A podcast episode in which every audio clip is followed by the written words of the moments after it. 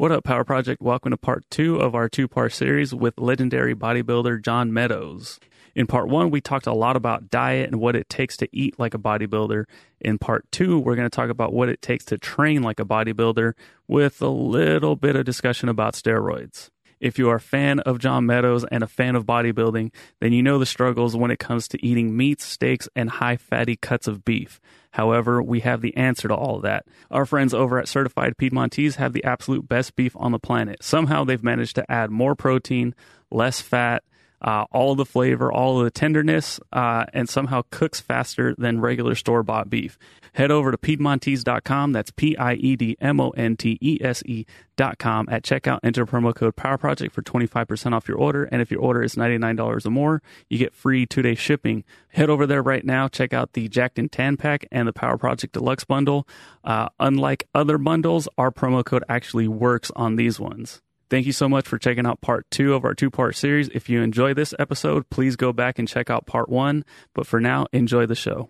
You know, in in terms of recovery, because I guess we can go down this rabbit hole a little bit too. You alluded to natural versus enhanced quite a bit already. Um, and we know that a lot of a lot of drugs help you recover much better, which is partially why a lot of these guys can get bigger, is because they're just recovering so much faster than the guy that isn't, yeah, that doesn't take anything. So I guess what are the what different factors to guys that don't take any drugs? What can they do in terms of, I guess, their programming, their nutrition? Obviously, you mentioned peri workout um, shakes and stuff. What can they do to recover better so that they can also make a lot of progress over time? Yeah, well, let me start with what they what is not a good idea. Okay. Because I hear a lot of chatter on YouTube and everywhere that well, if you're natural, you can't train hard. The only guys that should be training really hard are the guys on gear. Okay, I think we're all in agreement that it's harder to build muscle naturally. So explain to me why mm-hmm. training easier is going to help you grow faster. so first of all, don't buy into that line because that's crap. Mm-hmm. That's straight crap. Now, I mean, if you look at so if you look at like for example muscle protein synthesis and when you train like i said 24 48 hours you know for a muscle it's turned on um, here's what you don't want. So let me go with kind of basic number two. When a muscle is recovered, train it. So if you train legs on Monday and you're into this, so I'm going to start with the natural side first. So if you train legs on Monday and you know it's been 48 hours, 72 hours, what have you, and you're ready to train them again, then do it. Don't wait like three or four days um, you know, you're leaving gains on the table, as we like to say. Mm. Right. So, um, train them when it's recovered, first of all. I don't think it's a good idea to train a muscle when it's not recovered. Okay. Now, let's say the muscle is really sore. You've got a couple different approaches. You can you can wait longer to train it, which I think is a fine option, or you can pull back on your intensity. So you're not as sore that you could argue that's a good idea or a bad idea. It could go either way. But here's here's the other thing about anabolics. So they have a massive effect on your cortisol. You know, just like how anabolics will attach to this androgen receptor and then it goes to your DNA and it fires up the protein synthesis. So these guys on gear, their protein synthesis is firing all the time, 24 7, seven days a week. That's why you can get away with training something once a week. For naturals, that's not the case. I'm not saying you can't make progress that way. I'm just saying for most natural guys, it's probably not the best idea. You know, you want to take advantage of the muscle protein synthesis, but then when it stops, you can't let the muscle just sit for four or five days. You got to train it. But anyways, so cortisol kind of does the same thing, attaches to a receptor, talks to your, it, it kind of occupies it so cortisol doesn't run wild. You know, there's there were many many thoughts back in the 90s that the biggest effect from steroids came from the anti-catabolic effect, and, so much so that we used to use this drug called Cytadren. You, you remember that one, Mark? I've heard of it before. Yeah. Yeah, we used to use that. It didn't. It didn't work the way we thought it would. Um, but what? But that was a big thought. So then, so anyways, so let me get back to my point. So the guys who are training natural they don't have this advance or this this advantage of kind of suppressing cortisol. So what happens when you're training just crazy hard and you're doing high volume? What goes up? You know, your cortisol levels will start to go up. So then you have a really hard time recovering. So you've just got to set your programming up so that you can recover from it. Um, and what I'm not saying is to not train hard. I'm just saying you may need to manage your volume because higher and higher and higher volumes for a natural, it's a it's a double edged sword because if you start cranking all that cortisol, then these guys get real tired, they're worn out, they start getting weaker. So you you just got to be very precise in how you program. And even saying, but having said that, though, remember everybody's different. People tolerate different amounts of stress. So at the end of the day, it's still the principle of individuality. You mm-hmm. still have to experiment. There has there's not a single science scientific study I've read that I just took black and white and that's what I'm doing. Experiment. Mm-hmm. You've got to experiment. You, that's this is the beauty of experience. Is you learn these things um, as you go, and ten years, twenty years, thirty years, and then you start to figure out hopefully what's working for you and what's not working for you. But anyway, so I hope that helps. Answer. Yeah, experimentation I think is huge, and you know, um, part of the definition of an experiment is that you don't know the results, you know, and so you're not just constantly testing theories that you that you that you know for a fact are going to work. You're testing theories that you uh, think are going to work based off of other information that you may maybe gathered from a friend or somebody else, a coach, um, and maybe just your own history, and you're like, oh, I think I'm going to start to try to train my arms this way, and that's when we kind of start to get into the definition of us being, you know, meatheads. Is we're constantly thinking of like, oh, I wonder if I went down slower on that movement, if I would gain a little size on it, a little bit more emphasis on the negative, or I wonder if I started to implement a little isometric training, you know, what that would do for me. But it makes it a lot of fun to be able to mix it up and to be able to get uh, stimulation from so many different areas. And you're men- mentioning muscle protein synthesis. Uh, that happens from you know eating protein, correct, as well as getting the training effect in there, right? Yep, absolutely. So, yeah, oh. I mean, um, the the diet part of this is interesting too because um, you know, I think that I think a lot of the people in the natural audience maybe don't think they can handle much nutrition. Um, but again, as Mark was saying, you don't know. Experiment. You know, see what you can handle. Um, so, anyways. Um, gotcha. And you know, on the on the line of also recovering better, we had Big J here recently, and he was mentioning something in terms of the way he exercises. Like on a lot of movements, because of the limits of like his body. He maybe doesn't just go to full lockout on maybe a chest pressing movement because that'll bother his elbow a lot, but he'll get a lot of chest activation still. Now you've been training for decades now and not just training, you've been training really, really hard for decades. And it seems as though you're still training hard now with minimal issues as far as your body's concerned. So what I want to know here is over the decades of your training, what kind of, I guess, what, what, what kind of techniques do you employ in terms of when you do overall movements to make sure that your body isn't, you know, beat up over the years? Like, how did you manage that? Do you like limit how much, how much you lock out certain joints or that's what I'm trying to get at here? Oh yeah, no, that I, um, I love talking about this because this comes with experience. And when I was in my early twenties, um, I trained at a gym that had a lot of powerlifters in it, and they told me, John, you got to bench press first, deadlift first, squat first, and so I'd go in and bench press, and I kept getting pulls. I had uh, probably 30 near pec tears. Mm-hmm. Okay. So at some point, I said, you know what? I don't think this sequence is working out for me. Like every time I go into bench press heavy, I pull something. So I started playing around with the sequences and exercises that I felt were very hard on my connective tissue. I moved them down the list. Like, let me do the other exercises first. They're a little more joint friendly. Then when I get to that exercise, you know, I may not be as moving as moving as much weight, but that doesn't matter. The muscle just knows the load on and how hard it has to work. So when I did that, um, that is the single biggest thing I did that I think helped me. Um, just exercise sequencing. And you don't really hear people talk about it because there's no studies on it. Nobody can read a book about it, but you learn it with, like, I, I'm guessing, for example, if you guys have an exercise that you think really bothers you, you're probably not going to come flying out of the gates with it full go. Mm.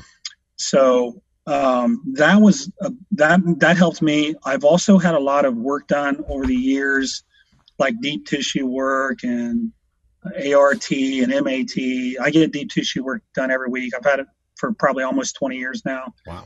Um, so those things helped. And the other thing is, is there are certain exercises that I like to take through through a full range of motion, and I think that's good for your joints to work through a full range of motion, but not all of them. There's certain ones where it feels right, and there's certain ones where it don't. Mm. For example, like a preacher curl, I'm not going to let my arm go completely out straight. I feel like you're really risking a tear with your bicep. That just doesn't seem like a good idea to me. Now I can do a hack squat though, go down nice and slow. I can get uh, really deep, stretch out my quads. That feels good to me. So I think you, as you experiment, I think you find certain exercises that you can go full range of motion with, and then other ones. You know, when I do an incline barbell press, I stop about an inch or two short above my uh, sternum and everybody's like, "Oh, you're cheating! You're cheating!" I'm like, "Well, you know, if I go down and touch, I pull my pec and my rotator cuff hurts. Mm. So I'm going to take the cheating. I'll just cheat." so, and I think as you go, you find out stuff like that with your exercises. If you're paying attention to your body, it, it, it tells you like, does this feel okay? Does this not feel okay?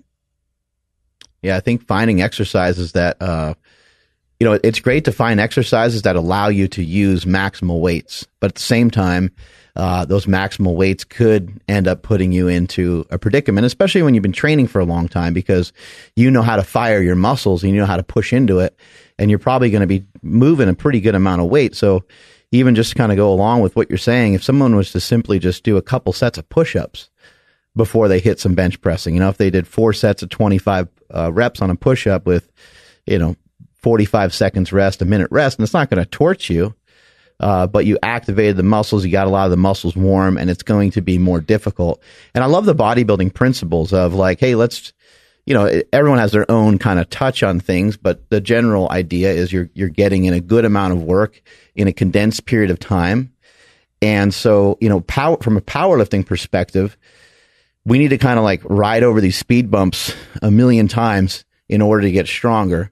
But we can't do it a million times in terms of the reps because uh, will be in bad positions for too long during the workout. So we have to do it with many sets, uh, or we have to do it just over a long period of time with 80%, 90%, and so on. In terms of bodybuilding, though, you get to kind of run through those speed bumps where you can uh, come out the other side, uh, getting what you needed to get out of it uh, simply by doing the the amount of work in a condensed period of time because you got a certain amount of volume that needs to be done and you just get fatigued. You know, if you're like, all right, Mark, here's what you're going to do. You're squatting with me and we're going to do, you know, three sets of 15. And maybe the first couple are kind of like warm ups, but they fatigued me because I'm not used to training the way you're training. Now, you know, we, I get, uh, you know, eight reps deep on set number two. Legs are already really burning, you know, and you start to really get that stimulus. And now if I get rounded over in these squats, uh, it's not going to be detrimental to my lower back because the odds are I'm probably using like three plates or something like that. Mm-hmm. Yeah, I mean, like if there was if there was one thing I I would uh, tell people for longevity, it would be it, that would be a, the exercise sequencing and paying attention to what's bothering you, not bothering you. I, I just think that's very underrated. Um, and you know what I found too, like for instance with my chest, was when I took that approach, my chest actually got bigger. Mm-hmm. I mean, I felt like the bench press was actually then a better move for my pecs. I mean, I don't know that you'd call it classic pre-exhaustion because I wasn't doing a fly. I might just do a dumbbell press instead or a machine press. But what I can say is the actual development of muscle did not suffer at all. In fact, it got better. Um, so it's not a compromise. I think it's actually good planning. It's good programming. You know, the fact that you, you made that one change in the sequencing um, and you grew, that's kind of crazy. But I, I, I want to see if we can go back to that point where you said like you were stalling out for four or so years in terms of your muscle gain. And then you started adding peri workout nutrition, which led to better recovery, which led to more growth. Um, as far as I guess the amount of muscle that an individual can gain, whether natural, whether enhanced, or whatever. Um, when does someone know that they've become like an advanced level trainee? Because a lot of people, you know, they've been training for whatever six years. Like, I'm not getting much bigger. They may think they've tapped out, but you know, according like there's so many training things that they can add in to allow for more growth. So how does one kind of like blast past that plateau if they think they're there? well, that's tough, right? Mm. Um, it's hard to say. Like when you do hit your P, in order for you to really say that, you would have to know for a fact you can't get any bigger. And that means you've manipulated every variable possible with no success. And I think most people, you can't say that. You can't say they've really manipulated every variable and done everything they can do because that's truly what you would have to do to say with certainty, um, I'm at my genetic limit. Hmm. You know, when you get to so when I when I think about beginners and intermediates and advanced, I don't necessarily think about the time in a gym because I've seen a lot of guys that have been lifting 10 or 15 years that I would still consider beginners yeah. based on their exercise performance, the way they train, and so forth. So um, I think it's really good to have, for example, a good mentor, you know, somebody who knows what they're doing, somebody with a lot of experience. Um, I mentioned my uh, friend Dave Tate earlier. Um, tons of knowledge, um, somebody that I could bounce ideas off of. I think it's good to have people like that um, that, that you can that can mentor you and help you and teach you what to do. When I was younger, I always made it a goal uh, to search out people that knew more than me and that were smarter than me, so I could learn from them. I was very hungry to learn. In fact, um, today's Monday. Saturday, I was just training with Brandon Curry, um, who's our, our, Mr. Olympia, and it was cool for me because I'm wanting to learn from Brandon. You know, we're we're doing a workout. Just got put up on my YouTube today, actually, a couple hours ago. But I love learning. I love it. Um, I, I mean, he showed me a couple things I hadn't really thought about, and like for me, I feel like I'm hitting the jackpot. So I just love learning. So I think when you to get to that advanced stage, you've got to continually learn, get better, work with people smarter than you, work with people who know more than you. And as you go, you'll get you'll figure things out for yourself. You know, um, you'll you'll come up with things, exercises and things that will work for you. But it's a combination of who you're surrounding yourself with, and then your own creativity, your own ability to solve problems, and always having that desire to get better, always having that desire to learn and experiment. You know, Mark mentioned experimenting earlier. Experimenting is also at the top of my list. Like, there's nothing that drives me more crazy than when people say just do the same stuff over and over. I mean, like, damn, I can't experiment at all. like, that sucks. You know? Yeah. So those would be the two things to me that really um, will help you get to advanced and and you know you you you kind of know as you go you know when you're intermediate you'll say okay yeah i, I know that um, a leg extension works my quadriceps. I know the proper form. But then as you get advanced you might say well i know that dorsiflexing my foot can act- activate my rectus femoris a little better. Not that everybody needs to think about that but i'm just illustrating that as you go and if you're trying to learn you'll get more and more um, on that advanced level what are some things you learned from uh, Dave Tate, uh, maybe outside the gym? Because Dave Tate is a, uh, you know, an old salty dog. He's an old veteran. You know, he's he knows got knows a lot of tricks of the trade, and um, but he's been around business for a long time. Uh, did that some of that rub off on you? Like, what are some other things you may have learned from him? Well, not only did it rub off, Dave is one of my business mentors. So um, when I, you know, I don't know if you guys know, but I was at J.P. Morgan Chase for many, many years, for ten years, running projects there. And when I left the corporate world to kind of do this stuff full time, you know, Dave kind of took me under his wing and, you know, always um always gave me good business advice. And the times I didn't listen to him, I paid for it. um, so, yeah, he knows because he's fucked up so many times, right?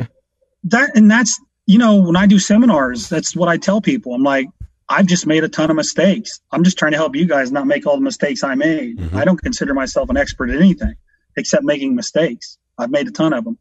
So Dave, from a business perspective, really, really um, has made a big impact on me. And you know, Dave is uh, Dave and I. Uh, if you've ever seen any of our older videos back when we were training Hard, man, we killed each other. Um, but I tell you, man, that guy's got the biggest heart. That guy, I've seen that guy do more for more people. People don't know it because he's not out bragging about it. He mm-hmm. does it behind the scenes. So he's just a great guy that's had a great influence on me. I got uh, a question here from a fan. We got some fan, like some of the guys that, that train in here regularly are, are huge fans of yours, as as are we, and uh, we appreciate you know you putting out all the YouTube stuff recently. That's uh that's been awesome that you've gotten inspired to uh, to tackle some YouTube stuff. This guy wants to know. He said he heard that you used to train at Westside, and then you would travel across town and uh, go finish off your legs somewhere else. Like, I think that's unique to bodybuilders, you know, and and um, yeah. you know maybe there's some CrossFitters and powerlifters that flirt with those kinds of things too. Maybe somebody drives an hour and a half to Westside on the weekend to get that experience and they usually have another gym they train at. Maybe some CrossFitters do it to kind of up their game. And, but we'll hear bodybuilders sometimes they're like, Hey, I'm going over here because this has this leg press over here. And then I'm going to finish my workout over here because this other gym has a kick ass leg curl and leg extension machine. Yeah, I actually have a membership at Lifetime just because of their hack squat. hack squat out, I'm gone. People are like, "That's um, all I've ever seen that guy do," and he's in tremendous shape. All he ever does is the fucking hack squat machine. Um, yeah, so when I was at Louie, it was the old location on Demarest and uh, on the west side, and you know we'd go do our speed work on the squats. And the gym, the other gym I was training at was World's Gym on the east side. So it was, uh, it was probably about 30, 30, 35 minutes to get across town. So we would finish our, our squats and I would get in the car and I would haul ass back mm-hmm. across to, the Worlds, and I'd literally run in there and start loading the leg press up because I still felt I was pretty warm, and, and, to go ahead and do all my other stuff. And Louie didn't care because um, I was a really good squatter, and I was a very quad dominant squatter. Like I was more one of the guys with a high bar, you know, um, straight up and down spine. So he didn't care that I was working my quads more because I used them more when I squatted. Um, when I was over there, it was Mike Francois and myself were the two bodybuilders, mm-hmm. and um, I loved it. I mean, it was great. Like I would go in, and Louie would tell me what to do, and I would do it. I would work my butt off. You know, Chuck Vogelpohl was standing around somewhere, so mm-hmm. um, Chuck was very inspiring to me. Chuck to this day is still probably the biggest animal I've ever got to train alongside. So like tons of respect for him. But I really, I've really um, had a great relationship with Louie, and I just went over there, shut my mouth, and did whatever he told me to do. Uh, is a box squat a good uh, movement for people to build up their lower body? Absolutely, it's a squatting movement. Right. Um, I don't see any reason. I don't see any way somebody could say it doesn't work. Um, you could just change your mechanics to emphasize different things. You know, there's ways you could make it harder on your adductors. There's ways you can make it harder on your quads, depending on your depth and your stance and things like that. But I, I see no issues with box squats at all. You know, when you were mentioning driving across town to go to that gym to get more leg volume in because you knew you can handle it, it made me curious about this because you said that like um, powerlifters can take a lot from bodybuilders and vice versa. So specifically to that, what can powerlifters take from bodybuilding to improve themselves at powerlifting? And then what can bodybuilders take from powerlifting to improve themselves as themselves as bodybuilders? Well, from from a bodybuilder's perspective, we focus on maximally developing every single muscle. You want a complete physique. And having every muscle developed is potentially very good for a powerlifter. We know that the larger a muscle fiber is, the more force it can potentially produce. So there's no downside to having bigger muscles, to having bigger, bigger muscle fibers. And bodybuilders generally do a pretty good job with training everything. There's a point where it just to just be too much for a powerlifter. But I think, like when I, like for instance, Chuck, Chuck would do a lot of assistance work, you know, when I was over there. And Chuck looked more like a bodybuilder you know, he developed different than the other guys because he was doing so much kind of bodybuilding work, really. Um, you know, and then from a powerlifting perspective, there were there was a couple things I always really liked, and it wasn't just lifting heavy weight. I mean, that's cool and that's needed, but that wasn't the only thing. There's a real emphasis on form with powerlifters, and what I always appreciated about powerlifters is you could be powerlifting for five years, 10 years, 20 years, and they're always finding flaws in mechanics and always working to make things better. And I just always thought, like, if you apply that mindset to bodybuilding, just making everything work at its absolute best, I think it would be an awesome thing. So, um, you know, it wasn't just the, a lot of people assume I just mean doing lots of bench presses and shoulder presses. not just that. I mean, that's cool, but that's bodybuilders have that, been doing that stuff forever too. To me, I just love how powerlifters analyze and they're meticulous about how they train and how they ex- execute movements. Because a lot of bodybuilders aren't like that. They don't really get that deep into understanding a movement. And I think when, for you to become your best as a bodybuilder, you find movements that you can get to that level where you feel them that good. And the more advanced you get, as Mark mentioned earlier, the more you can kind of connect with that muscle and your mind muscle connection and so forth.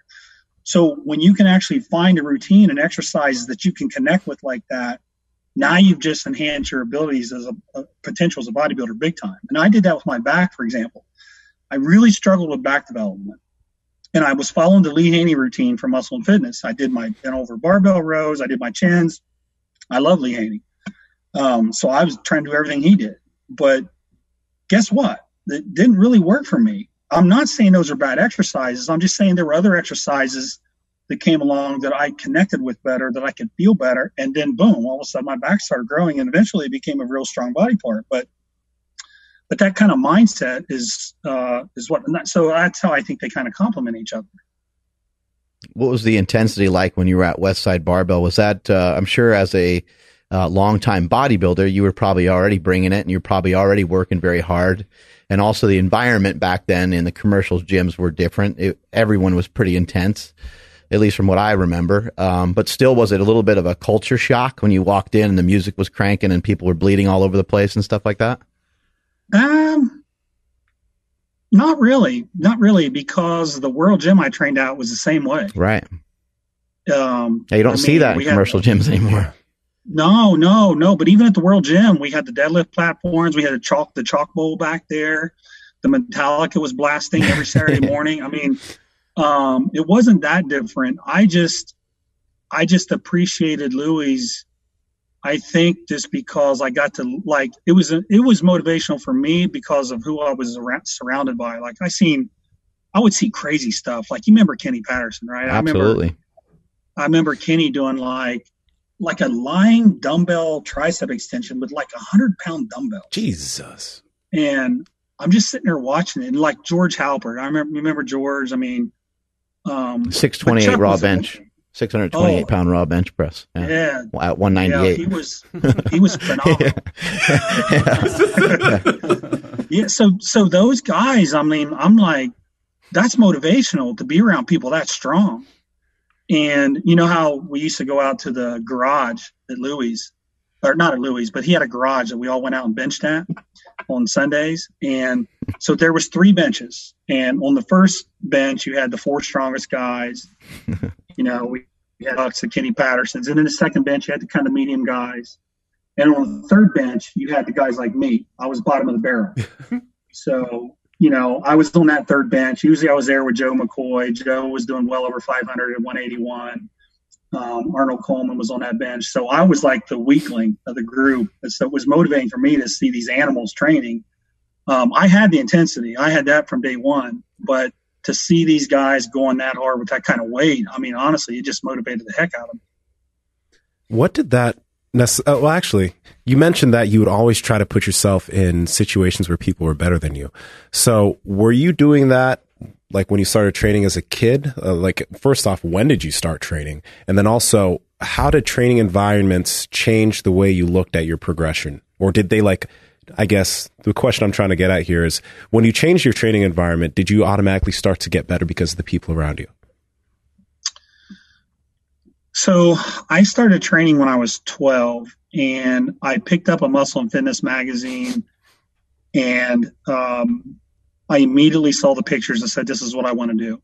Uh, I competed when I was 13. It was 1985. Uh, After one year? 1985. um, was when I did my first show when I was 13 years old. Um, It's quick. I was like, I when I opened up the magazine, that was my goal. Like, I want to look like these guys. And I wasn't bullied or I wasn't trying to impress girls. I just loved bodybuilding from the start. It had nothing to do with anything but that. So I was very passionate about it. And I trained at a gym that had a couple good bodybuilders. It was a small town, but they but for me they were massive at the time. And then as I got older into my teenage years, there was a guy named John Perillo who was um, a very well known coach back in the day. And John um, invited me to start training down at his his center in Cincinnati.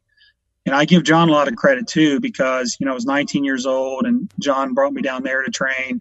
I was going to college about a half hour away, so any chance I got, I would go down there and train. John had a coach that worked for him. His name was Mike Matson, and Mike absolutely destroyed me. He killed me. He was. I don't think I've ever been as hard on any of my clients as Mike was on me.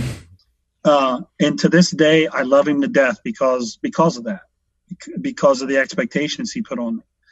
So you know, I started training at Parrillo's, so I had um, somebody just from day one just pounding me and taught me the value of nutrition and he, he just he in 1992 and i won all three of them with a perfect score as a 20 year old Mm. so i was beating all the veterans and it was because of john and mike um, specifically mike working with me so um, you know and then uh, through the years I, I trained at different gyms and then things kind of started to change you know the gyms aren't quite the same now but I still always had this, you know, I always kind of had this saying, like, you create your own environment. So it shouldn't matter what the person next to you is doing. You still got to bring it. So even when I was training at like California Fitness or whatever, I still worked hard. I still worked really hard. I never let my environment really bring me down. Um, now, having said that, I'll always take the awesome environment 10 times out of 10. But I didn't let it bring me down uh, in that, in the other environments. And, and they're not not too many gyms are like that now where you can just unleash um so anyways that's you- kind of what it was like for me Do you remember a product that John Parrillo had called CapTri? oh yeah the mct oil yeah Yep. MCT oil in like the mid 80s, right? Damn. Yeah he had he had a training manual and a nutrition manual those were like my bibles i took those everywhere i went He was a little bit of a low low carb pr- proponent, but uh, mixing in a little bit of carbohydrates. I think even just around the workout, from what I remember. The well i can tell you the one thing he did man was he had an inordinate amount of vegetables in a diet Right. and like my stomach couldn't handle all that fiber right. but but um, John also had these Parrillo bars. Yep. And I love those Parrillo bars. Um, so I used to carb load on them before I did my show. They were delicious. So- I remember them. Yeah, they had uh, like maltodextrins in them, and it had MCT oil powder, and it had protein, which is like there was no protein bars back then. Wow. yeah, oh, they're they were fantastic. Yeah, yeah. Yeah, I love all that old shit. It's pretty cool. Now, along with like, I guess what they taught you in your a lot of your videos, you do a lot of, I guess, giant sets. I guess I think I feel like I've seen you talk a lot about drop sets and techniques like that. Um, when should a person maybe think about employing some of this? Because I know there's so much. I don't know exactly how we can answer this question, but there's a lot of different techniques that a lot of people don't use. Most people, you know, they'll do three sets of movement, move on to the next movement, three sets, and they'll just overload progressively, right? But when should I guess, yeah, when should one think about implementing sets to failure, drop sets, things like that? Absolutely not necessary for a beginner. Hmm. Um, as you progress more as an intermediate, you're going to want to start taking some sets to failure, in my opinion. The way I advise people to do it is to work up to a hard set and then Dorian Yates style go to failure. Failure to me means you can't perform any more repetitions with perfect form. When your form goes, like if it's going to go, you stop you Mm. know um, and then as you get advanced then you can throw in a set or two of those advanced techniques so go to failure and then do a drop set so generally what that looks like is for intermediates is like let's say you do four exercises probably going to go to a failure on the last set so four sets to failure see a lot of people think that they see they used to see these videos of dave tate and i training they used to think all of our sets were like that I'm like, no, man, we would die if we Yeah. did 35 sets to failure. Um, and then as you get advanced, it's like, okay, now let's challenge the muscle even more. So let's add one or two of those for for it for the day as well. So, you know, uh, it's not multiple sets within an exercise. It's picking a couple exercises, two usually at the most, and implementing that advanced technique. How about something like force sets? Or yeah, forced reps. reps. Forced reps. It's yeah, that would be just another example of a high intensity technique to me. You got cluster sets, drop sets, uh, um, forced reps. You may maybe maybe throw in some negatives or something. Maybe throw in an ISO hold or something. Like all that to me means that when you hit normal failure, then you're Mhm. doing something to continue to apply stress to the muscle after that. Got it. How do you eat nowadays? Uh, I don't eat hardly anything. Um, I went for 20 something years and ate six meals a day. And after my last contest in 2017, I said, that's over. so um, I eat whatever I want when I want. It probably averages out to 80 to 100 grams of protein a day. Um, you know, maybe three meals a day. But here's the interesting thing: when I was competing, um, about the last five years, my off season, I would be, eh, 227 to 230. Then I would compete about 225. Well, I'm two 227 to Mhm. 230 now.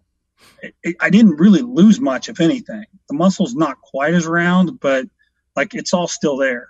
And it's mind blowing to me how much easier it is to maintain muscle than to build it. I feel like building muscle is very challenging, but once you have it and you own it for many, many years, I feel like maintaining it, as long as I'm training hard, my muscle doesn't go anywhere.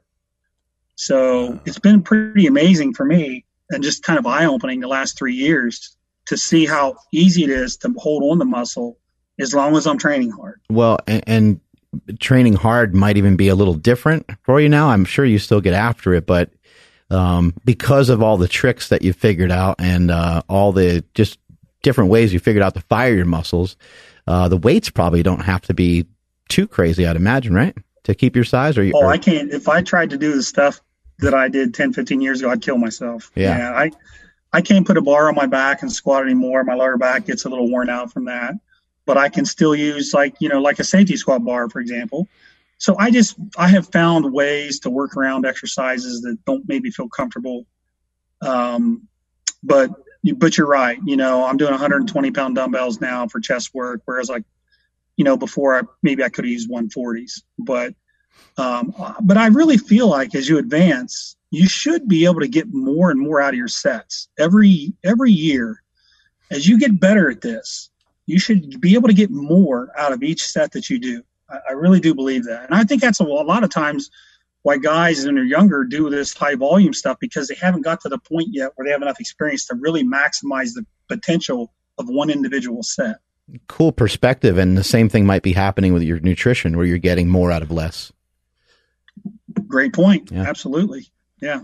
No, it's uh, it's actually really funny you said that because I have a few I have a few buddies that they did like they did a lot of bodybuilding training and they got pretty big and they're eating less protein and I guess they're more so surprised at how much they're maintaining on almost half of the protein they used to eat. And I was I was always curious about that because you know you like you're scared not to eat a gram per pound, right? Because you're like fuck I might lose all this, but I'm going to It- shrink. exactly. And, and how long have you been doing that? It's been what two years See that or actually three now? Um, it's been going. It'll be three years in May. Yeah. Yeah. And you're still the same weight. You're not dropping at all. No, I haven't lost a pound in, in, in two, three years. Yeah. That's crazy. It's actually Yeah. really crazy. What you got over there, well, Andrew? you mentioned you mentioned Ed Koo earlier. And, oh yeah, Um, so Ed was I was always telling Ed how little I was eating, and Ed and I have done some business together in the past. And Ed like watched how I ate a couple days in a row. He said, "I've been counting your protein. You know, you've only had sixty grams of protein today." yeah. So, like, he was like, "You weren't kidding." I was like, "No, dude. I, why would I lie about something like that?" You know. he was he was watching you like a hawk, huh? Yeah, he was. And like I always had to have my donut for the day. But then after that, you know, maybe a little sushi, maybe a couple eggs. Like my breakfast in the morning is two is two eggs and two pieces of toast. And I feel fantastic. Like that feels great to me. And people are like, Aren't you starving? I'm like, No, actually I feel great. Hmm. You know, now when I was younger, it was six eggs, a bowl of oatmeal, and two pieces of toast. but do you think you had you absolutely had to eat that way in order to grow? Um, because I'm asking this as somebody who is smaller that wants to get bigger, and you know everybody's just always talking about like if you want to get big, you got to eat big. Now, obviously, you did do that and you've accomplished that, but here you are today, and you're still able to maintain it fairly easily. Like, so is it just one of those things where you just you have to go through the journey in order to actually get to where you are now? Well, I can't say with 100% certainty because when I was younger, I was eating so much because that's what I believed and what I was taught. Yeah. So I never went the other route and tried to eat like I am now. But if I were a, just to take an educated guess, I would say that that heavy eating was something that I needed to do to gain muscle. But I will say this there's a point where your body can only absorb so much food, it, it can only handle so much. You know, when you eat a meal and you're full and it's two and a half hours later and it's time for another meal, but you're still full, I don't think it's a good idea to then shove down another meal when you haven't even digested the last one. Mm-hmm.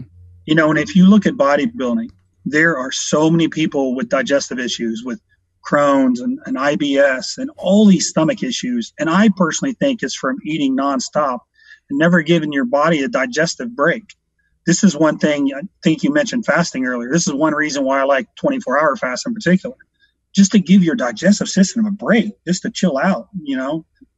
So, I mean, I think all the eating I did was necessary, but I do think I probably went a little overboard. Now, I, I would never, in my coaching now, I never tell people to eat a meal if they're still full from the last meal. Like, if you're still sitting there and you're real full, wait.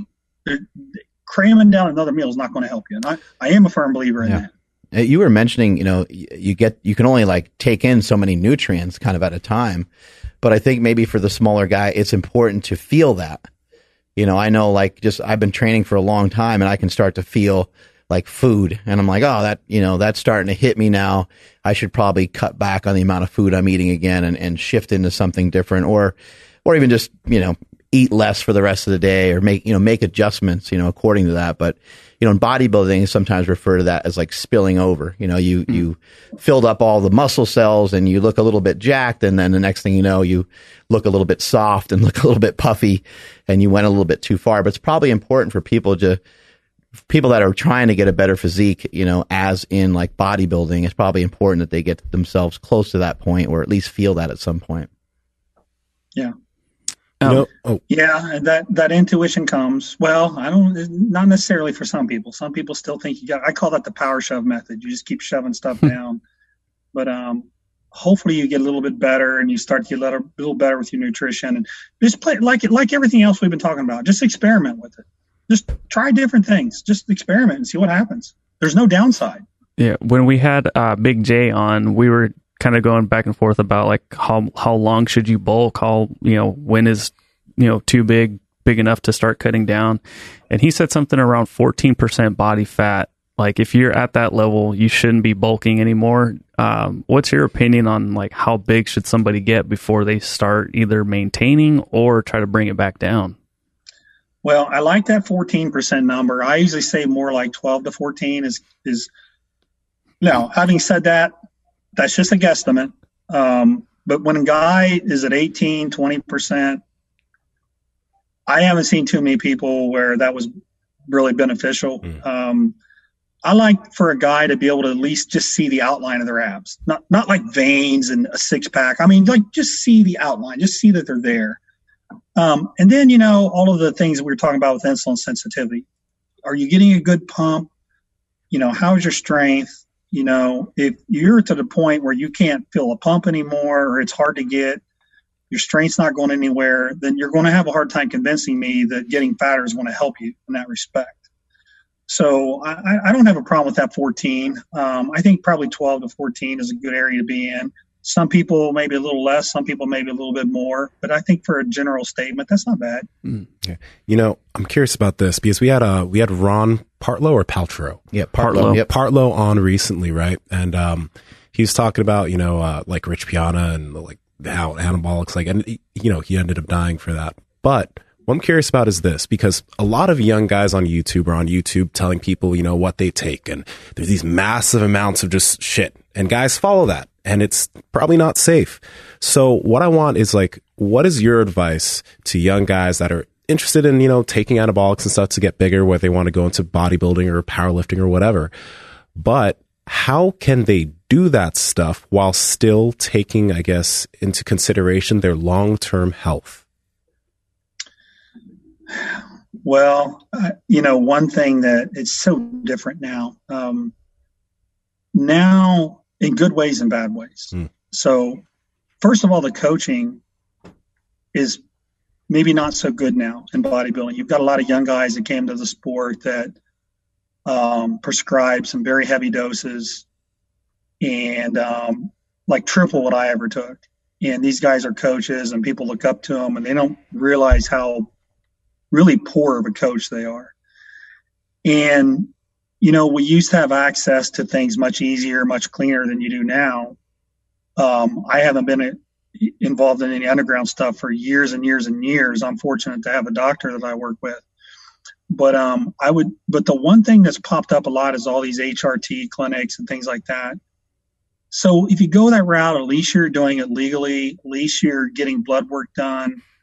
Blood work is not the end all be all, but at least it's a, at least you're measuring something. At least you're watching. If you know if you're taking Anavar from a clinic, at least you can watch your HDL. At least you can watch your ALT and your AST and your liver, blah blah blah, and so forth. So I always approach. I always have people approach it from a perspective of try to find a doctor that's responsible that can help you. Sometimes that's not always easy.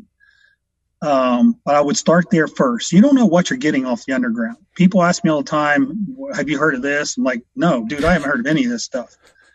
Um, in the old days, we used to just send somebody to Mexico and they'd fill up a fake gas cart, fake tank of gas in their car with stuff and drive it over the border. You oh, know, man.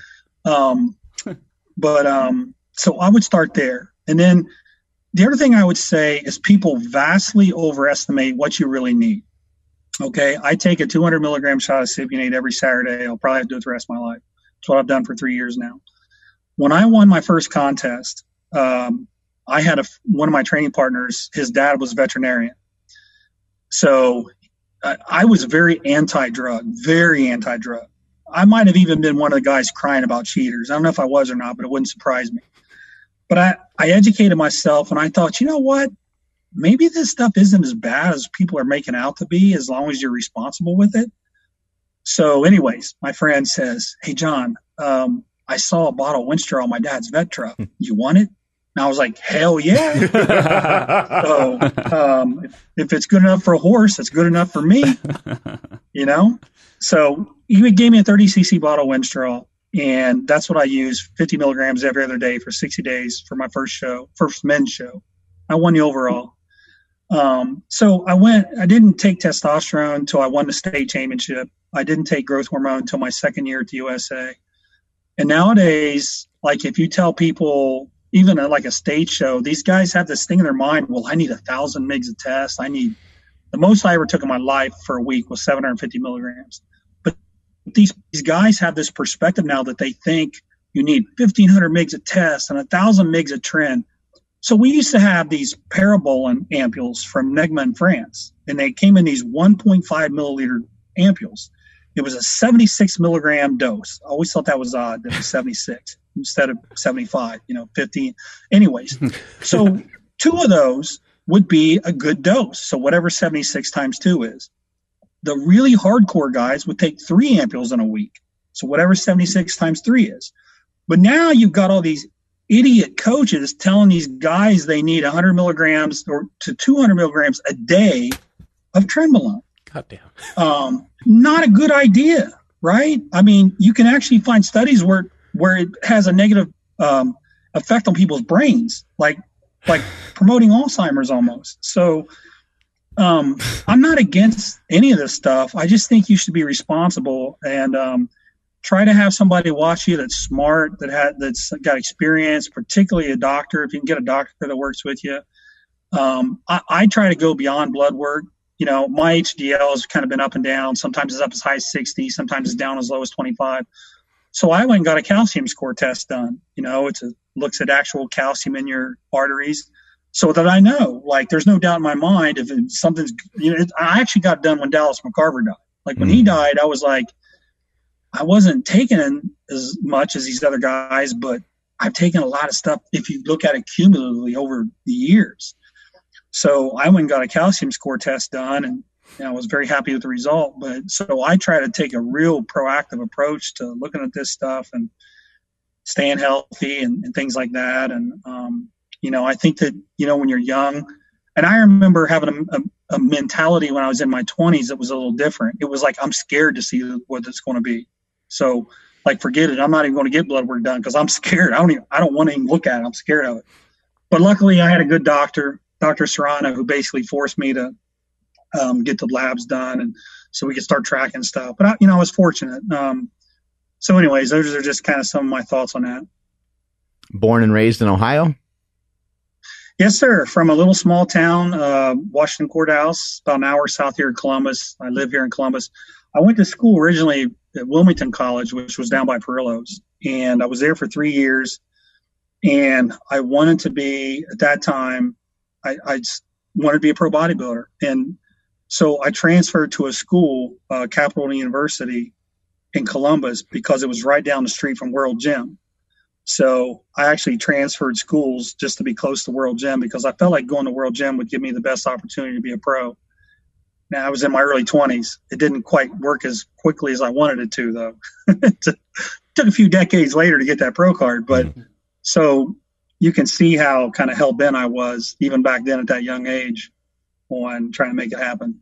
Did you always have a positive demeanor uh, growing up? Sounds like you had some unfortunate situations happen. Uh, you didn't know your dad. Your mother passed when you were young. Um, yeah. Were you like when you were younger? Were you like angry? Were you trying to like kick everyone's ass with lifting or or something to that effect to uh, maybe fill in some of the tragedies that happened? You know, um, I think I've always been pretty happy, honestly. Um, I I've always had this. I you know I never knew my dad, but I never knew him, so there was nothing to be sad about. Like there wasn't anything there to begin with. So, you know, my mom was a really bad drug addict and alcoholic. Mm. So I felt like my grandmother raising me was a blessing. Like I would rather have had that. So I had a very loving grandmother. She was a cook in a restaurant. She made three dollars and eighty cents an hour, and she was the best grandma that I could have ever asked for. And so I, you know, a lot of people would probably consider my upbringing. they'd probably think I was pretty poor, and I think probably by some people's standards I was. Having been in third world countries, I don't think I was. Mm. But um, so for me, you know, if you look at Maslow's hierarchy, you know, you got that bottom level where it's like food and shelter and clothing. You get above that, you know, your family and your social connections. And so I always felt like I did have the family that loved me just because of my grandma. So, you know, I was never a real angry guy. Um, I always liked to stand up for the people who couldn't stand up for themselves. So if somebody was picking on somebody at school, if somebody's bullying, I'd be the one to stand up for them. I, I still to this day think that um, I don't want to go off on too much of a tangent here, but I just think that we should protect the people that can't protect themselves and really look out for each other. So, no, man, I mean, I've had some challenging circumstances, but they make you who you are. I've, I had, I've had surgeons volunteer to take the scars off my stomach, and I said, leave them there. I did have some taken off, but I wanted some to be left there because it reminds me, man, I could go at any time. Mm-hmm. I could die at any time. And in 2005, I was that close. So it reminds you of what's important. And certainly when you have things that you have to earn, you appreciate it. And I do feel like I've had great people around me. You know, in high school, the football coach liked me. He would drive me up to World Gym on the weekends during the off season. So I have had people that kind of looked out for me. And I still actually still do. I still feel like I have people that kind of look out for me and it makes me feel good. And part of that's just having a positive mindset and being a young, hardworking person a lot of people don't mind ho- holding the door open for you here and there, right? Yeah, yeah, and um, you know, I think I, I think that it's getting more and more challenging today to maintain that positivity because we're flooded with negativity from from everywhere, from all around us. So now it's becoming, I think, and I think that's why we see a lot of kids get depressed. I call it compare and despair you know, they're comparing themselves to other people on social media and things like that. And you know, I have a couple, I have twin boys that are 11 years old, and I'm trying to, I'm doing my best to build their confidence and, you know, try to become good young men as opposed to just, you know, they have YouTube, they already have a YouTube channel, they have, they're already in all kinds of stuff. Um, but I'm just trying to, you know, do a good job raise them. And on my YouTube videos, every once in a while, you'll see my son Alexander do a yo-yo trick. He's a pretty sick yo-yoer. I saw it. I saw it the other day. It was pretty cool. so now next month he's getting in a Rubik's Cube championship. He just started playing with a Rubik's Cube. I'm like, they have contests for that? so I look at this contest sheet. They've got like blindfolded categories. I don't know how you do that. How do you do that with a Rubik's Cube? Wow. Um, they've got one handed. So dudes only use one hand. So he's been playing with it for about a month now, and he's got it down where he can do it in like 50 seconds right now. Um, and I, I, I couldn't solve more than one side ever in my life. He can already, he just sits there and his hands go nonstop. takes him about 50 seconds generally. Um, so where can people uh, find out more about you? You have a lot of great information on the internet. I've been seeing a lot of the YouTube videos pop up lately.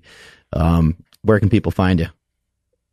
Yeah, so YouTube and um, Instagram is Mountain Dog One, and then my website is mountaindogdiet.com.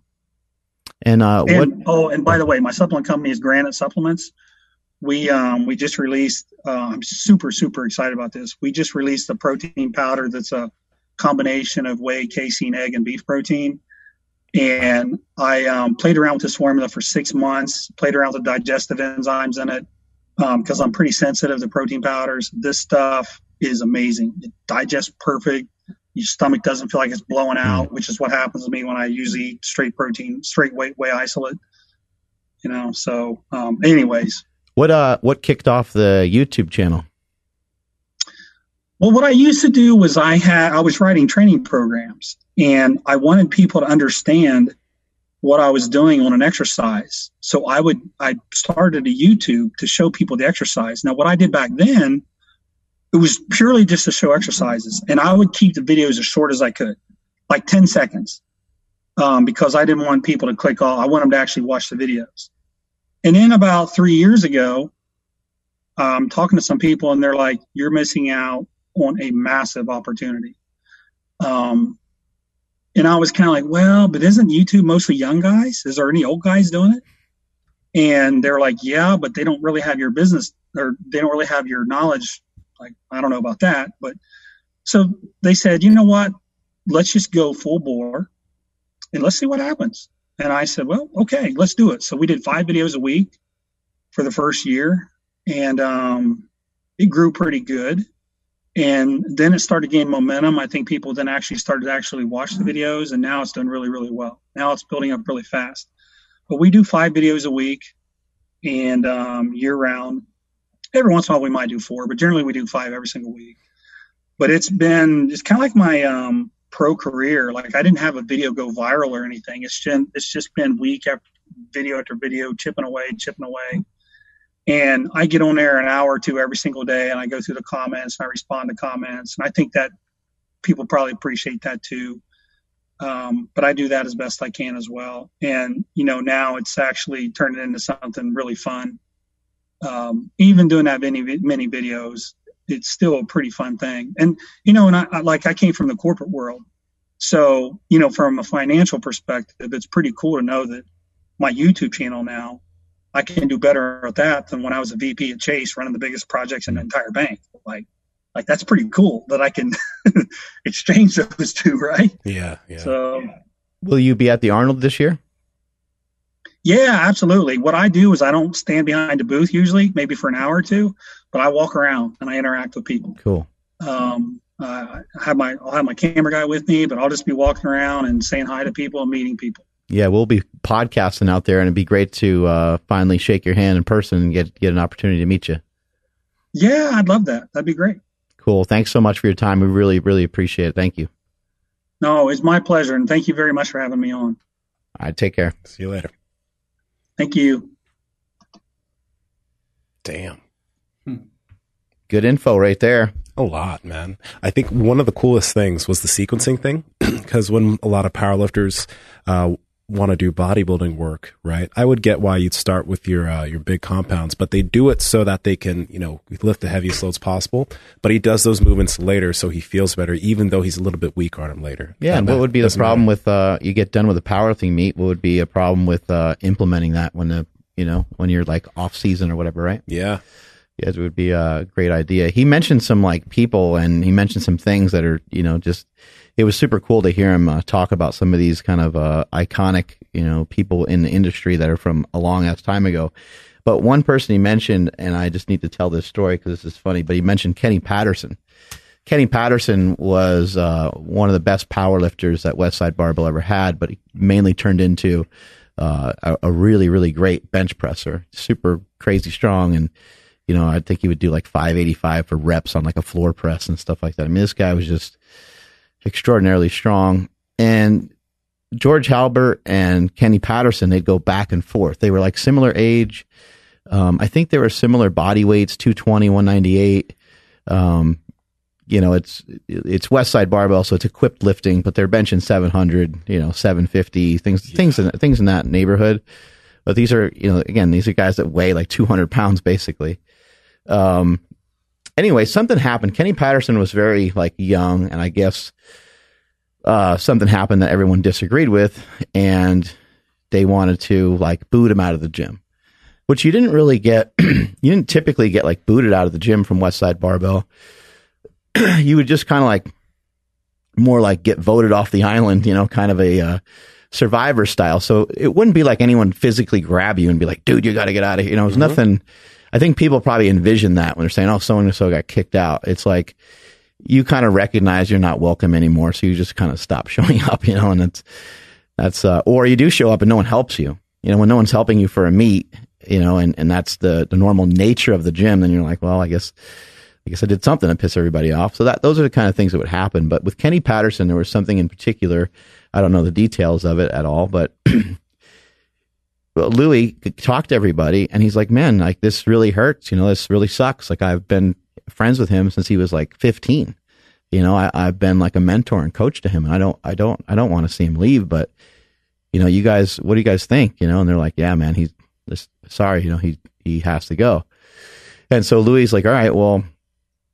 Let's all meet up tomorrow at like eight o'clock and I'll tell Kenny to come in. and everyone's like, okay, cool. You know, and they're, they're going to talk to him before training and they're going to kind of, you know, just kind of say why basically and just have this awkward, hard conversation with him. And, uh, Louie waiting at the gym and no one's showing up. Oh no. And then finally, here comes Kenny Patterson. So he had to talk to him on his own and tell him he's no longer welcome at the gym. And then maybe 10 minutes later, after he, you know, tells him he's got to go, everyone starts showing up because it's time to bench or whatever. Everyone just waited in their Yeah. car. And Louie is like, I had to talk to him all by myself. He's like, I thought he's going to kick my ass. Oh man, I wonder if like. Yeah, did they, pur- did they do that shit on purpose just so they? yeah, probably. Yeah. No one else probably wanted to deal with the did. tension either. Yeah. Oh, that's funny as hell. That's I mean, they may have all like done it kind of like just out of like not wanting to deal with the awkwardness, but they also may have all talked about it and been like, let let Louie deal with that shit. it's his gym. Let him deal with that. oh man. Do Do you know if this Kenny Patterson guy is he still uh is he still active and Yeah, yeah. He's at still, it? Yeah, he's still around. I don't know. You know, this is like 30 years ago or Okay. something. So, I, and again, I, I don't. You know, this is uh this is West Side Barbell like folklore. So take it for what it's worth. I don't know how. I don't know how true it is. You know, but Oh man, that's funny. That's actually really funny. But yeah, talking about like training out, uh, you know, the powerhouse gym and all Mm-hmm. those different kind of, or, or a world gym and having the chalk bowl there and, Yeah. you know, people like bleeding and stuff. Very, dude Very training normal. environment is is so huge like it's it, it's crazy like that's why when i when i see people and they're only training in their garage gym i just wonder like bryce lewis does that sometimes Mm-hmm. but i feel like he does train a lot around a lot of strong people a lot of time too Yeah. so if you're if you're and and I see garage gyms are getting really popular for people just starting out. And I'm pretty sure it's because they don't want to deal with the uncomfortable nature of going into a commercial gym or a gym where there's a lot of people and potentially being embarrassed by their strength level. right.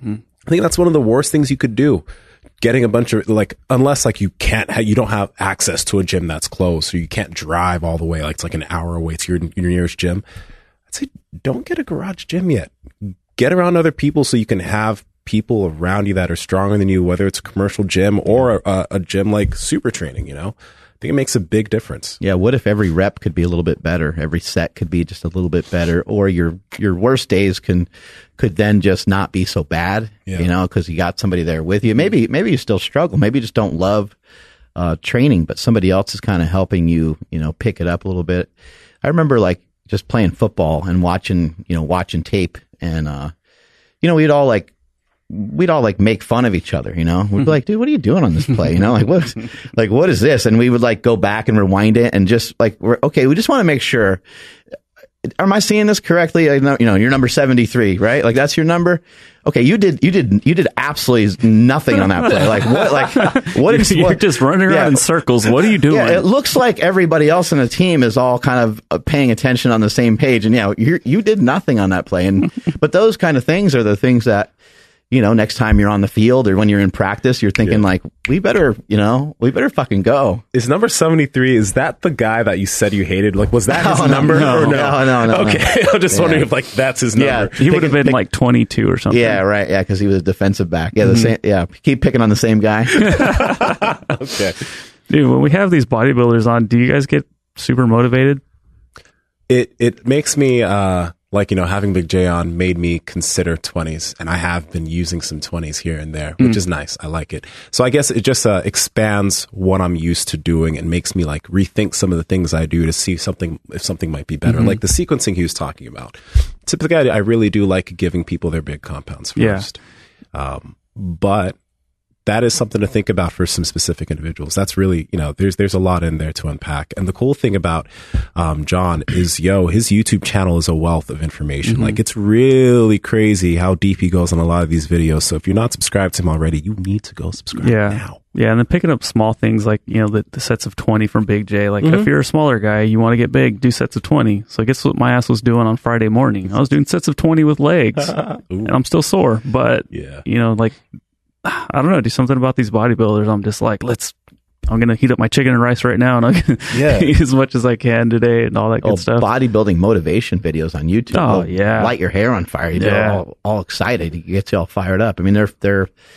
I I would think even if you're not a meathead, and you would be inspired by it just because you can see how much dedication goes into the whole thing. And I know there's some people that are just going to be like, oh man, they just do a lot of drugs, and there is a lot of drugs in it. We already know that, mm-hmm. but.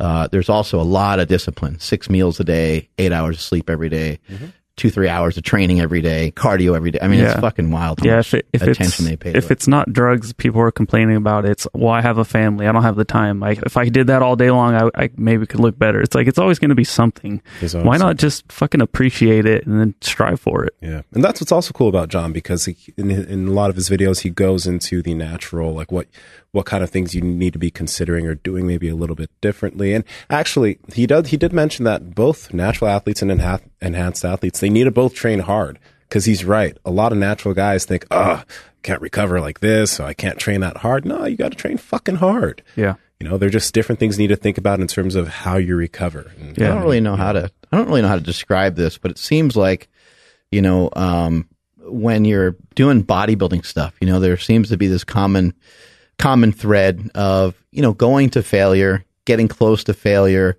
and there's some, uh, you know, there's some other versions of that that where you don't have to necessarily. Uh, go the Dorian Yates route, um, where you're going, you know, to total failure and you're doing forced reps and stuff, um, because you could potentially do three or four sets with a similar weight. Um, but in the end, you're ended up with a similar result. It's just that you're not like probably screaming and going crazy. Um, the screaming and going crazy stuff is kind of a weird part of it, but it just like happens. Like you might not even want it to happen, but you just get to a point where you're like, can't help but get a little oomph in there and, and start making weird noises and start breathing all strange because, uh, it just gets to be painful. Remember when you trained with Mike Yeah. past week? Yeah. Dude, like, yeah, like on, on that set of those weird squat things, I couldn't help but just be like, Yeah. Like, that shit just happened. Yeah. I didn't mean for it to happen. It just did. so, yeah. it just when you're training that hard, fuck. Yeah, and that's it- painful. I mean, you might. I, I would imagine you would let out some weird noise if someone was like fighting you in the street, like, and you had mm. to really truly defend yourself. You know, you would. You'd like to think that you could remain calm and be like stoic and stuff, but you, you know, you're kind of fighting for your life. What if you saw a knife or something, and then, you know, you're going to be like extra violent and extra over the top at that moment, and I don't think you're going to really care if you. You know, bite the guy's face off or let out a yell, loud yell or whatever. You're just going to kind of do whatever you need to do to um, get out of the situation or protect yourself. Yeah, man. Bodybuilding training, like when you're when you're getting after it, it's like when you're preparing for a competition, it's uh it, it gets it, the training does become painful. I haven't had to train like that in a, in a while, which is great. I still train, but Right. like that, whew, that's something different. It's tough, man. Like, uh, and it's a good analogy to try to pull into your day to day because if you, you know, your workouts are only as good as your recovery, and I think that's a big issue for a lot of people. They're not recovering uh, from, you know, never mind their workouts, not recovering from their day to day. Like, you're only as strong as your like battery power, and if you were to you know, if you were to, uh, you know, be a video game, like, you know, you're not in the green enough. You know, you don't have enough green power. You're not like recharging enough every day because you're not taking care of yourself enough. You're not sleeping enough and stuff. And you, uh, you know, in a video game, like the character sometimes even has to like pick up food, Yeah. or pick up like a heart or whatever, and then he starts gaining his uh, his energy back. But I think a lot of people are just, you know, kind of smothering themselves. Um, and uh, John hit it right on the head, saying like, you know, we would do really hard stuff, but it might have been for like a set or two for three or four different exercises. And when you think that way, that's a that's a difficult thing to do. Easier said than done, but an easy thing to have in your head on the way to the gym. You're like, okay, I'm doing I'm doing leg presses. I'm doing leg extensions. I'm doing leg curls, and I'm going to finish with stiff leg deadlifts or something mm-hmm. and you know ahead of time, okay, four exercises. When it comes to, you know, getting some good blood into the legs and it comes to like doing that third or fourth set, that's when I'm just going to let loose. And that's when I'm just going to go all in. I got a training partner there with me. We can do some forced reps. He can yell at me or encourage me, whatever way uh, to get through it. And we'll, we're both going to kill each other, but we're both going to figure out a way to get through it. Yeah, conceptually, that's like what kind of Big J was doing, and that's what Mike was doing when you were working out with him. Like your first few sets are cool, your last two sets are a nightmare. Yeah. right. Yeah, Yeah. it's pretty much what it was. And the other way to do some bodybuilding is uh, maybe a little calmer approach, but have shorter rest periods from set to set. Um, I'm not really aware of that many other bodybuilders that use that, although there has been, you know, a handful where they just have a mild. I guess Jay Cutler might be an example of it, but Jay Cutler still always killed himself. So Wait, repeat that one more time. well, doing just what? you know, so like maybe say like doing like I don't know three to five sets, right? Mm-hmm. Having a uh, a a pretty strict uh, rest interval of like a minute. Yeah, You know, so Jay would do like a plate, two plates, three plates. I don't think on a squat. I don't think he really cared about the rest interval until he got into his working sets. Once he's in his working sets, and normally he would do leg extensions beforehand too. He might do three or four sets of uh, 10 just to get some blood into the legs. So his legs are pretty pumped. He's already fairly warmed up and ready for the squats. Now, when he would go to do his squats, he might, he's going to pick the weight that feels right for him for the day. He might do sets of 10 to 12. He's always a controlled lifter and he might use like 405 yeah. But he was also very very strong so he might kick it up a notch and occasionally use like uh, five plates or so and the form would be flawless and he did it nearly every week but i guess what i say what i'm saying here is that you know his his intensity was spread out maybe through a few sets um, and he wasn't maybe going as heavy and wasn't maybe going to like it's like after he did his last rep, it wasn't like he felt like he was going to fall. You know what I mean? He could have probably done a couple reps, probably had a couple reps in the tank, but that's because he did more sets, Yeah. rather than just hitting that one, that one big one. And so there's some different ways of doing it, but they're not that different from each other. Those those two ways. They're not. Uh, I like uh, John's approach when it when he was talking about like don't like if if you're still sore, don't hit that muscle group mm-hmm. again just because you want to be a savage, right? Yeah. And it's tar- it's hard. I wanted to ask him like, well, how do you you know where do you find the line? Like you you can't just make every workout be perfect where like everything feels good. I'm not in pain, so I'm going to hit that. You have to really. So Nsima, if you have some advice for that, you know, on that on that subject, because you, you know you you need to push through the you know the the difficult times right like that's how you get stronger Yeah. This is where But- like Yeah. you know, if you're if you're someone who wants to experiment with this, we talked a lot about this. You you can write out your own training routines, and all you have to do is kind of track how you feel from session to session. Whether it's like you have an upper day and a lower day, a push pull, whatever, right? Track how you feel from session to session, and if like after your second lower day, if you're feeling that by the time you have to get to your next leg day, your legs are still fried, then you can take out a few sets of that mm. lower day, right? And then when you get to that next leg session, you can hit it well, boom, you know where your volume is. Just like when we had Mike Israetel on here and he was talking about that maximum recoverable volume. For everybody, it's going to be a little bit different, but you need to figure out, am I recovered after this session that I set up for myself? If I'm not recovered after four days, maybe I'm just doing too much of a certain muscle group in mm. this session. I need to just take away a little bit and I'll be fine. He was also talking about just you know being able to call like an audible. You know, you're on your way to the gym, and uh-huh. you're you're questioning yourself. You're like, am I being a pussy or you know, or would it make sense for me just to simply do legs tomorrow or the day after because I'll have a better squat workout? Again, like trying to be recovered. Like if your batteries are already low, it's not going to really do you it's not going to do you a service you know especially like if you were trying to train for strength well actually in the case of strength sometimes it's important to train fatigued but sore is probably still not good because you're trying to produce force so it still probably wouldn't be that great um, but like mentally being a little beat down uh, from training is very very normal for strength training. Those are kind of different things. And when you unrack the weight and it feels really heavy that's actually very normal. It's a Yeah. it's an adaptation your body's trying to go through and your body doesn't want to do it. It's not on board it's not okay with it. But when it comes to hypertrophy training i think it does make sense to say you know what? I really don't i just don't feel that great. And uh, all right you know let's make an agreement with myself right here let's let's just do it let's just do this one thing and let's so instead of legs we're doing shoulders you know you give yourself something simple something easy mm-hmm. and it's like all right i'm gonna kill my shoulders that's the agreement but my legs are sore i'll wait another day Yeah. And I also love what he said about eating too. like he Yeah. doesn't have any of his clients force feed themselves. That's great. and I think there's a ton to that because when I have my, you know, when a day like today, it's going to be tough. Like my feeding window got, it's got a lot shorter. So that means my dinner time is going to be huge. There's been times where I'm trying to get everything in and what happens the next morning? An awesome blowout. And I'm just like, how much of those nutrients that I ate last night are actually being like kept inside my body, you know? So I, man, fuck, dude. You know, these dude- episodes have been so good. Yeah. you, you know, on the note of that, real quick, this is kind of an aside, but you remember when we went to that uh, Brazilian place when we were in LA, H and H or whatever? oh yeah that place is great I, I, I think about it every day, actually. It was. It was so good, but the body's so fucking smart. You guys remember when I tapped out initially? I was like, I can't handle one more bite of this, and and you guys were still eating, right? And I was like, "Ah, you know what? Let me let me have one more bite of this steak or whatever. So I, I, I put it in my mouth. I chewed it. It was taking a really long time to chew, and once I swallowed it. This, you know, when you're, you feel like you have to throw up and the saliva starts to collect in your mouth, that happened like immediately once I swallowed it. I was like, wow, one bite later, I'm wanting to throw everything up. So I just sat there all quiet while you guys were all You did talking. get quiet. Yeah, I got really quiet after that bite, just trying to hold myself out from throwing everything Oh, up. no. I was like, I knew it. I knew I just had that call right there, not Mm-hmm. to eat anymore. You know, so that body knows. You know when you need to stop eating.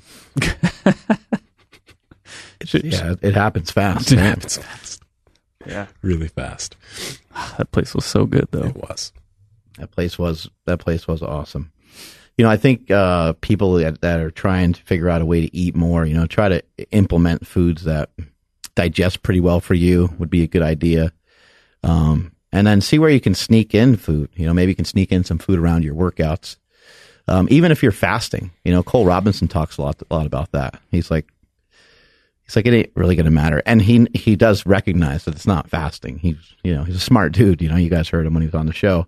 Um, but I think that's a great recommendation. You know, ha- have have an orange. You know, have uh, you know a couple of eggs or egg whites or a hard boiled egg or you know, just a little something before your exercise, because as John was pointing out, and some of our other bodybuilders have been on the show. You know, what if that little bit of food can make you just a little bit better for your training session? Maybe it maybe it helps you become a little bit more optimal. And again, you know, it has to coincide with the goals that you have. You know, what's what's the goal? If the goal is to have a better physique, then we need to. We can't really afford to really slip up in the training sessions, and we can't really afford to. Uh, we can't afford to lose muscle mass. you know, and I'm not someone who's a proponent or thinks that you're going to all of a sudden lose muscle mass when you don't have carbohydrates in there. Uh, but you do get smaller, you know, and so there's potential for it. And so why not block some of the potential for it? Why not, as he was pointing out today, which I think is the most valuable lesson we got for today was, why don't you just experiment and see what happens? You know? Exactly. Exactly. Where can people find Andrew? You guys can hit me up on Instagram at I am Andrew Z, but please make sure you guys are following the podcast at Mark Bell's Power Project. That's also on Instagram and on Twitter at MB Power Project on Twitter, TikTok, and Byte um, at the uh, at the same handle. And really, really quick, uh, thank you guys so much that have been um, for everybody that's been rating and reviewing the podcast. Um, that helps a ton. Um, you guys, we we reached out, we said, hey, give us some reviews, and you guys have responded very well. Uh, just like our boy Blah Manson, he says, awesome information. Quote, these guys bring in guests that speak on all different lifestyles relating to both diet and exercise. Their guests usually say the same thing eat well and work hard in the gym, duh, but usually have fantastic dialogue that puts a positive shine on your day. Also, thanks to this group, I will be having Piedmontese steak instead of some keto birthday treat for my birthday. Well, shit, dude, happy birthday. Thank you so much for that review. That really does um, help us out. If you guys want to hear your name and your review right on the air, just drop us a, a review right now on iTunes and you could potentially hear your name on air. And Seema, where you at? At Nsima Inyang on Instagram, YouTube, and Byte. At Nsima Inyang on TikTok and Twitter. And real quick, uh, so February 8th is coming up. I'm going to be competing against Chad Wesley Smith on Saturday. Gonna break his face, bro. So y'all know Costa Mesa, California is where the tournament takes place. That's SoCal, right? Um, I don't roll deep in SoCal. So if you're listening to this and you live in SoCal, you can grab those tickets. I think it's flowgrapplingtix.com. Uh, or you can just DM me and I can send you the link where you can grab tickets and choose me as your fighter. And I hope to see some Power Project fam out there because he rolls deep in Costa Mesa. So Yeah, you're gonna need a lot of help, man. so yeah. Are you flying down there? Yeah, I'm flying down there. Flying down there. Any special like uh, grizzly bear training or anything for you know because to to size up your opponent here, you've been wrestling some uh, gorillas or some bears or something like that since Chad's such a big such a big big boy. I've managed to find a, a tribe of very large white men in Dixon, California that I've been doing jujitsu with, and they are similar to Chad's size. So yeah, they roll they roll together, and I roll with them. So Sweet. yeah, Sweet. I'm at Mark Smelly Bell on YouTube, Twitter, Instagram, TikTok, all over the place. Um, 100 days of uh, carnivore. I issued a new challenge for everybody, just kind of suckering you into doing the carnivore diet for longer. Uh, I just simplified it a little bit, made it a little easier just to throw in some dairy for a little while. Um, doing that for the first maybe week or so, maybe two weeks. Uh, I ditched fasting just to try something new, try something different. Again, why not experiment? Why not try things out? Um, feel I feel good throughout the day. Um, been doing my walk runs, been keeping up on all that, and uh, training's been going good. Everything's been feeling really good, and uh, I would like you guys to join in on the journey. So if you want to join in and, and check it out, there's information on. I have a Facebook page for it, which is uh, Mark Bell's Carnivore Challenge. You can check that out, or you can check out the YouTube channel where I'm going to post every day. And probably the craziest part of posting every day has been that I'm videoing it and editing it myself every day, and it sucks. But I'm getting it done. I'm getting it done and ma- making it fucking happen. So I got like 90 more days or something, or no, 60, 60 more, 60 something more days of that. got this. Oh my god! But it's good to get that information out there. Uh, strength is never weakness. Weakness is never strength. Catch y'all later.